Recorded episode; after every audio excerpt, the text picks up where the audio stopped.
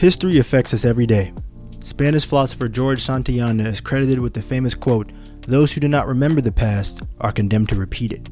Over the last couple of years, the intersection of heritage, governance, and how citizens interact with pieces of the past has been present in the public eye.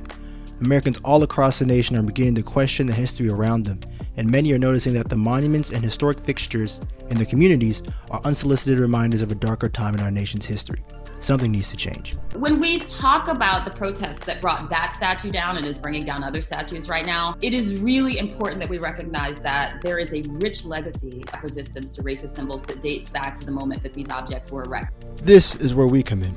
Welcome to the Monumental Project how historic sites and monuments of yesterday affect us today.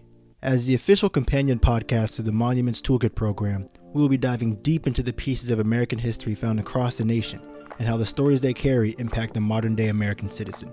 The goal of this podcast and the program at large is to answer the question how do we address monuments of oppression? What are our options for dealing with painful pieces of our past?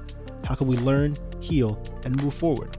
By the end of this season, we'll have a better understanding. We will be sitting down with historians, artists, community organizers, and even local citizens to hear what they have to say about the monuments in our parks, our school districts, our town centers, and everywhere in between. In order for us to heal as a society, we need to confront and face history in its totality. At US ICOMOS, we believe that how we interact with our past can help us shape the future. After listening, we hope you feel the same. I'm Miles Ezilo, and this is the Monumental Project.